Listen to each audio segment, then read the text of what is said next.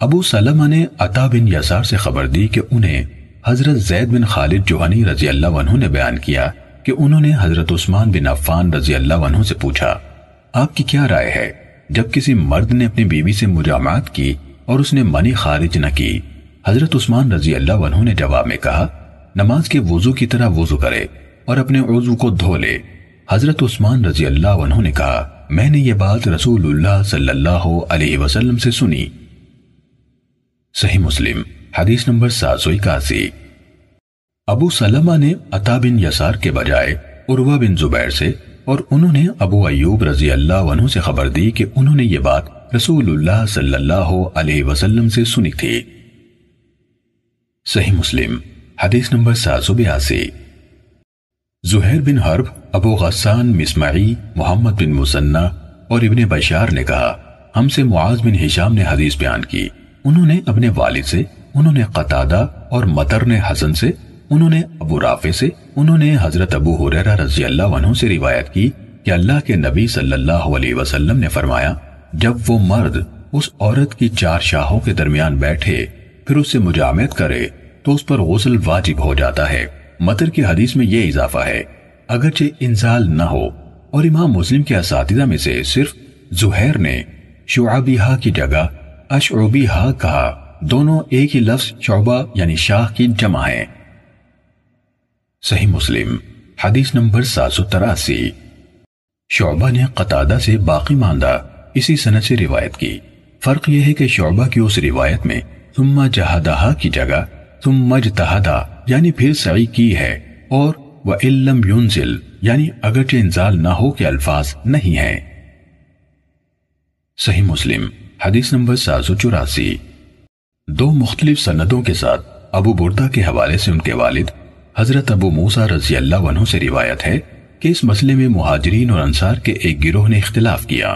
انصار نے کہا، غسل صرف منی کے زور سے نکلنے یا پانی کے انزال سے فرض ہوتا ہے۔ اور مہاجرین نے کہا، بلکہ جب اختلاط ہو تو غسل واجب ہو جاتا ہے۔ ابو بردہ نے کہا، حضرت ابو موسیٰ رضی اللہ عنہ نے کہا، میں تمہیں اس مسئلے سے چھٹکارا دلاتا ہوں۔ میں اٹھا اور حضرت عائشہ رضی اللہ تعالیٰ عنہ کی خدمت میں حاضری کی اجازت طلب کی۔ مجھے اجازت دے دی گئی۔ تو میں نے کہا، میری ماں، یا کہا، ام المومنین، میں آپ سے ایک چیز کے بارے میں پوچھنا چاہتا ہوں اور مجھے آپ سے شرم بھی آ رہی ہے۔ تو انہوں نے کہا، جو بات تم اپنی اس ماں سے، جس نے اپنے پیٹ سے تمہیں جنم دیا، پوچھ سکتے تھے، وہ مجھ سے پوچھنے میں شرم نہ کرو، کیونکہ میں بھی تمہاری ماں ہوں۔ میں نے کہا، تو کون سا کام غسل کو واجب کرتا ہے؟ انہوں نے کہا، تم اس مسئلے کے متعلق اس سے ملے ہو جو اس سے اچھی طرح باخبر ہے۔ رسول اللہ صلی اللہ علیہ وسلم نے فرمایا، جب وہ مرد اس عورت کی چار شاخوں کے درمیان بیٹھا اور ختنے کی جگہ ختنے کی جگہ سے مس ہوئی تو غسل واجب ہو گیا۔ صحیح مسلم، حدیث نمبر سات سو پچاسی۔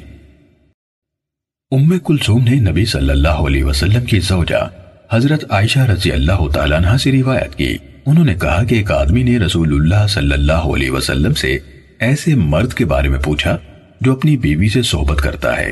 پھر انزال نہیں ہوتا۔ کیا ان دونوں پر غسل ہے؟ اور اندر حضرت عائشہ رضی اللہ تعالیٰ نہ بھی بیٹھی ہوئی تھی تو رسول اللہ صلی اللہ علیہ وسلم نے فرمایا، میں اور یہ یعنی ہم دونوں میاں بیوی یہ کرتے ہیں، پھر ہم دونوں نہاتے ہیں۔ صحیح مسلم۔ حدیث نمبر سات سو چھیاسی۔ حضرت زید بن ثابت رضی اللہ عنہ نے کہا کہ میں نے رسول اللہ صلی اللہ علیہ وسلم کو فرماتے ہوئے سنا، ایسی چیز کے کھانے سے وضو لازم ہو جاتا ہے جسے آگ نے چھوا ہو۔ صحیح مسلم، حدیث نمبر سات سو ستاسی۔ عبداللہ بن ابراہیم بن قارس نے بتایا کہ انہوں نے حضرت ابو حریرہ رضی اللہ عنہ کو مسجد میں وضو کرتے ہوئے پایا تو ابو حریرہ رضی اللہ عنہ نے کہا میں تو پنیر کے ٹکڑوں کی بنا پر وضو کر رہا ہوں، جنہیں میں نے کھایا ہے، کیونکہ میں نے رسول اللہ صلی اللہ علیہ وسلم کو سنا۔ آپ فرما رہے تھے، ایسی چیز سے وضو کرو، جسے آگ نے چھوا ہو۔ صحیح مسلم، حدیث نمبر سات سو اٹھاسی۔ ابن شہاب نے کہا، مجھے سعید بن خالد بن عمر بن عثمان نے جب میں اسے سابقہ سنہ سے یہ حدیث سنا رہا تھا، بتایا کہ اس نے عروہ بن زبیر سے ایسی چیز کھانے سے وضو کے بارے میں پوچھا۔ ابن شہاب نے کہا، مجھے سعید بن خالد بن عمر بن عثمان نے جب میں اسے سابقہ سنت سے یہ حدیث سنا رہا تھا، بتایا کہ کہ اس نے عروہ بن زبیر سے ایسی چیز کھانے سے وضو کے بارے میں پوچھا، جسے آگ نے چھوا ہے۔ تو عروہ رضی اللہ عنہ نے کہا، میں نے نبی صلی اللہ علیہ وسلم کی اہلیہ حضرت عائشہ رضی اللہ تعالیٰ عنہ سے سنا۔ انہوں نے کہا، رسول اللہ صلی اللہ علیہ وسلم نے فرمایا، ایسی چیز سے وضو کرو جسے آگ نے چھوا ہو۔ صحیح مسلم، حدیث نمبر سات سو نواسی۔ عطا بن یسار نے حضرت ابن عباس رضی اللہ عنہما سے روایت کی کہ رسول اللہ صلی اللہ علیہ وسلم نے بکری کا شانہ تناول فرمایا، پھر نماز پڑھی اور وضو نہیں کیا۔ صحیح مسلم، حدیث نمبر سات سو نوے۔ محمد بن عامر بن عطا اور علی بن عبداللہ بن عباس نے حضرت ابن عباس رضی اللہ عنہما سے روایت کی کہ نبی صلی اللہ علیہ وسلم نے گوشت والی ہڈی یا کچھ گوشت کھایا، پھر نماز پڑھی اور وضو نہیں کیا یا پانی کو نہیں چھوا۔ صحیح مسلم، حدیث نمبر سات سو اکانوے۔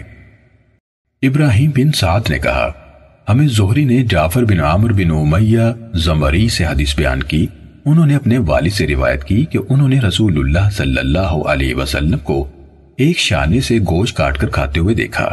پھر آپ صلی اللہ علیہ وسلم نے نماز پڑھی اور وضو نہیں کیا۔ صحیح مسلم، حدیث نمبر سات سو بانوے۔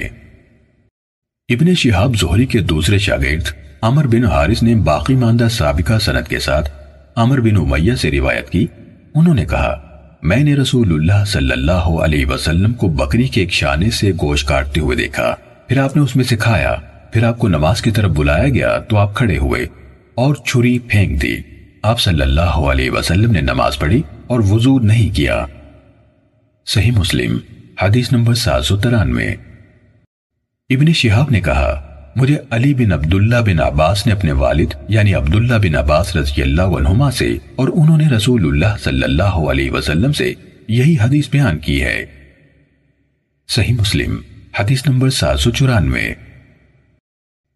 بکیر بن اشج نے ابن عباس رضی اللہ عنہما کے مولا قریب سے انہوں نے نبی صلی اللہ علیہ وسلم کی زوجہ حضرت میمونہ رضی اللہ تعالیٰ عنہ سے روایت کی کہ نبی صلی اللہ علیہ وسلم نے ان کے ہاں شانے کا گوشت کھایا، پھر نماز پڑھی اور وضو نہ کیا۔ صحیح مسلم، حدیث نمبر سات سو پچانوے۔ یعقوب بن اشج نے ابن عباس رضی اللہ عنہما کے آزاد کردہ غلام قریب سے انہوں نے نبی صلی اللہ علیہ وسلم کی زوجہ حضرت میمونہ رضی اللہ تعالیٰ عنہ سے یہی حدیث بیان کی ہے۔ صحیح مسلم، حدیث نمبر سات سو چھیانوے۔ حضرت ابو رافع رضی اللہ عنہ سے روایت ہے۔ انہوں نے کہا کہ میں گواہی دیتا ہوں کہ میں رسول اللہ صلی اللہ علیہ وسلم کے لیے بکری کے پیٹ کا گوشت، جگر، گرتے وغیرہ بھونتا تھا۔ آپ اسے کھاتے اس کے بعد آپ صلی اللہ علیہ وسلم نماز پڑھتے اور وضو نہ کرتے تھے۔ صحیح مسلم، حدیث نمبر سات سو ستانوے۔ اقیل نے زہری سے، انہوں نے عبید اللہ بن عبداللہ سے اور انہوں نے حضرت ابن عباس رضی اللہ عنہما سے روایت کی کہ نبی صلی اللہ علیہ وسلم نے دودھ نوش فرمایا، پھر پانی طلب کیا، کلی کی اور فرمایا، یقیناً اس میں کچھ چکناہٹ ہے۔ صحیح مسلم حدیث نمبر سات سو اٹھانوے۔ امر اوزائی اور یونس سب نے اقیل والی سند کے ساتھ زہری سے اسی طرح روایت بیان کی۔ صحیح مسلم، حدیث نمبر سات سو ننانوے۔ محمد بن عامر بن حلحلہ نے محمد بن عامر بن عطا سے انہوں نے حضرت ابن عباس رضی اللہ عنہما سے روایت کی کہ رسول اللہ صلی اللہ علیہ وسلم نے اپنے کپڑے زیبتن فرمائے۔ پھر نماز کے لیے نکلے تو آپ صلی اللہ علیہ وسلم کو روٹی اور گوشت کا تحفہ پیش کیا گیا۔ آپ صلی اللہ علیہ وسلم نے تین لقمے تناول فرمائے، پھر لوگوں کو نماز پڑھائی اور پانی کو نہیں چھوا۔ صحیح مسلم، حدیث نمبر آٹھ سو۔